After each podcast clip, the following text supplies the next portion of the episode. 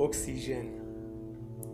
چهارمین ماهی رو که گرفتم حس عجیبی سراغم آمد. قفسه سینم تنگ که نه اما یک جورایی انگار خسته شدم. سرم را بالا گرفتم و نفسهای عمیق کشیدم. عرق از پشت سرم جوشید و از گردنم سرید تو یقه تک پوشم. شده بودم سیب زمینی پخته ای که دست بهش می‌زدی دادت می‌رفت هوا.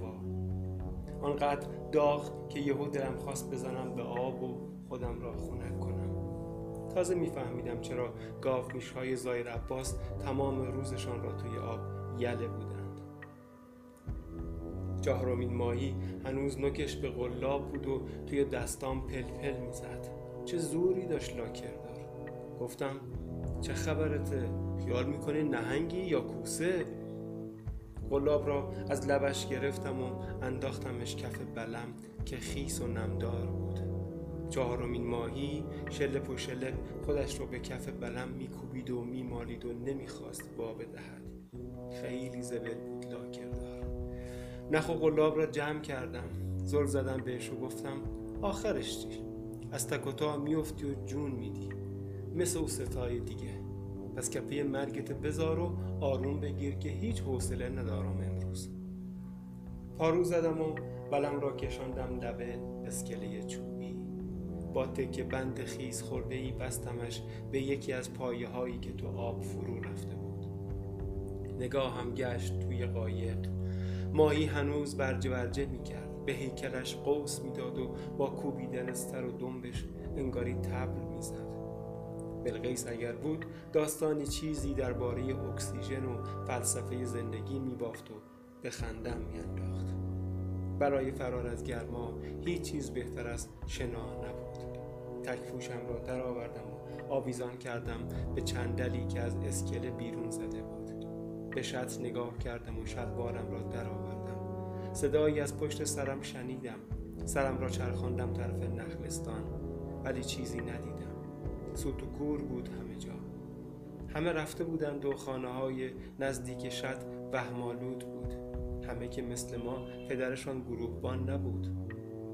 پدری که باید هر روز می‌رفت پادگان. به خیال سر و صدا شدم و شلوارم را هم انداختم روی تکپوش و گره زدم که یک وقت نیفتد توی شد. ایستادم روی لبه بلم و دستها را جفت کردم برای شیرجه دوباره چشمم افتاد به چهارمین ماهی که تکانهایش کمتر شده بود. خیلی سمج بود. فکر کردم این یکی که سمج است و چموش بازی در می آورد سهم بلقیس است. اما پشیمان شدم. ماهی بزرگ بود و با بقیه فرق داشت. اگر ننه برای بابا کبابش نمی کرد سهم خودم بود. بلقیس نهارش را توی بیمارستان لابد می‌خورد روزهای اول جنگ که نمی‌توانست چیزی هرچه می‌گفتیم غذا نخوری ضعف می‌کنی گوش نمی‌داد. زل می‌زد به یک جای دور که همان نزدیکی بود و نمی‌دانم به چی فکر می‌کرد که بغزش میترکید و چشمش خیس اشک می‌شد. ننه بهش می‌گفت نمی‌خواد بری امدادگری بابا می‌گفت این کارا کار زنان نیست. می‌گفت زن روحش لطیفه. مثل بشقاب چینی میشکنه و تیکه تیکه میشه. نباید بره وسط میدون جنگ و سر کله زخمی ها رو ببنده. بلقیس کار خودش می‌کرد. نه بابا حریفش بود نه ننه. شیر زدم توی آب. تنم از خونکی آب مورمور شد. دست و پا زدم و خودم را کشاندم جایی که بیشتر عمق داشت و پایم به کف شط نمی رسید سرم را بیرون آوردم و نفس تازه کردم. دو تا هواپیمای جنگی دیدم که مثل دو تا مرغ ماهی خار به سرعت برق از این طرف شط رفتند آن طرف. حتما رفته بودند عراق را بمباران کرده و برگشته بودند. هیچ خطی از دودشان پیدا نبود. نه معلوم بود خودیند نه معلوم بود دشمن. بابا هواپیماها را می شناخت مثل آن دفعه که, گفت... که گفته بود اینا از پایگاه شکاری دسفول میان. گفته بود میرن بسره میکوبن یا چاهای نفت یا اسکله هاشون که عراق نتونه نفت صادر کنه. من خوشحال شده بودم و ذوق کرده بودم. بابا گفته بود نیشته ببند مسخره. خنده نداره که. اونایی هم اسکله های ما نمی‌زنن مگه پالشگاهمونو نکوبیدن؟ نمی‌بینی آسمون سیاه کردن رو سرمون؟ ننه می‌گفت خدا کنه همش اسکله و کارخونه های بزنن. خدا کنه با آدما کاری نداشته باشن.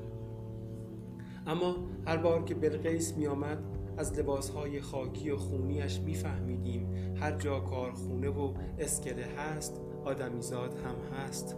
میفهمیدیم که آدم و آهن فرقی برایشان ندارد. خوابیدم روی آب و سبک خودم را ول کردم. و مثل یک تکه چوب شدم. مثل تکه نخلی که خوابیده بود وسط آب و آب داشت می بردش این روزها نخلهای زیادی دیده بودم که تکه تکه آب شناور شده بودند. کم کم دور شدم از اسکله و قایق. یعنی ماهی بس بود. همین چهارتا امروز صبح وقتی بابا بند پروتینهایش را میبست به ننه امر کرده بود. امشو یه غذای خوشمزه به پس برام مردیم بس که نون و سیب زمینی و نون و تخم مرغ خوردیم. ننه سرباز نبود که پا به کوبت و اطاعت کند. برای خودش سرهنگی بود ننه که با تکان دست گفته بود جمعش کن بابا نه حالا خیلی برامون گوشت و مرغ و برنج میاری؟ بابا گفته بود و خب چه بکنم؟ بازار تعطیله. ننه گفته بود پس حرف اضافه نزن. بلقیس گفته بود بسته دیگه شهر داره از کف میره. اون وقت شما فکر شکمتونین ننه رو کرده بود به من. والا به خدا. کار طلب باباشه می‌خواد ازمون. هی ما میگیم نره هی میگه بدوش. خب چی بدوشم؟ از یه ساعت دیگه من خبر نداریم. از همون مرغ و پلو می‌خواد. بابا که رفت پادگان خواستم بگویم میخوایی مایی بگیرم؟ نگفتم. حالش را نداشتم. بچه های کوچه نبودند و تنهایی هم حال نمی‌داد. ولی ننه گیر داد. برزو دیگه نمیری برامون ماهی بگیری نه گفتم ماهی؟ خیلی علافی داره جون خودم. تور که نداریم با قلابم علافی داره. گفت زیاد نگیر. شاید تو خدا پرش ماهیه. چهار تا بگیر برا چهار تامون تا امشو درست کنم و دهن بابات ببندم. اینم راست میگه. لاجون شده. دل و دماغ نداره. شط خدا پر از ماهی بود و من ماهی هایم را گرفتم. چهار تا. نه کمتر و نه بیشتر. دوباره دوباره دوباره صدا شنیدم. برگشتم. دیدم چند سگ نزدیک اسکله تاب می‌خورند. فکر کردم حالاست که ترتیب ماهی ها را بدهند. آنها هم گرسنه بودند و توی این اوضاع کسی به آنها چیزی نمی‌داد. ولی این ماهی ها سهم ما چهارتا بود. برگشتم. داد زدم هی چخ چخ شلاقی شنا کردم طرف بلم. سگها زوزه میکشیدن زوزه و خورناس. ترسیدم از صدا و حالتشان. انگاری گرگ. دستم را گرفتم به پایه اسکله و با دست چپ بلم را پیش کشیدم و داخلش را نگاه کردم.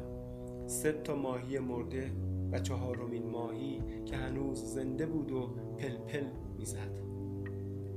سگها رفتنی نبودند و معلوم بود تا چیزی به دندان نگیرند گورشان را گم نمی کنند دوباره چخ چخ کردم و دوباره آب پاشیدم طرفشان.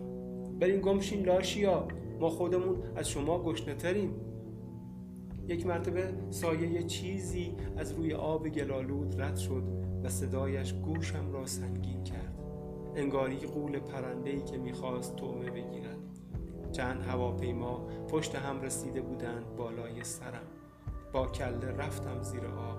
انگاری سینخیز افتاده باشی کف زمین. یا تو سنگر. تنم زیر رو شد. آب به شدت لرزید و موجش تکانم داد. فهمیدم جایی را زده. خفه می شدم و نفسم به ته رسیده بود. اکسیژن می‌خواستم و نبود. ترسیده بودم و نمی‌دانستم چه بکنم. اکسیژن اکسیژن. برگشتم روی آب. نفس تازه کردم و نگاهم را تاب دادم اطراف. سگها فرار کرده بودند و صدایشان از دورترها می آمد. از نخلستانی که در دود گم شده بود. فرو رفتم توی شط. و زیرابی خودم را کشاندم طرف بلم سر از آب بیرون کشیدم و چسبیدم به پایه اسکله. محکم بغلش کردم و آمدم بالا. اکسیژن هوا را بلعیدم و سر خیسم را تکان تکان دادم. بلم کج شده بود. نصفش خوابیده بود زیر آب و نصفش شناور بود هنوز. ماهی ها از دل قایق ریخته بودند بیرون. لاشه سه ماهی مرده روی آب شناور بود و خبری از چهارمی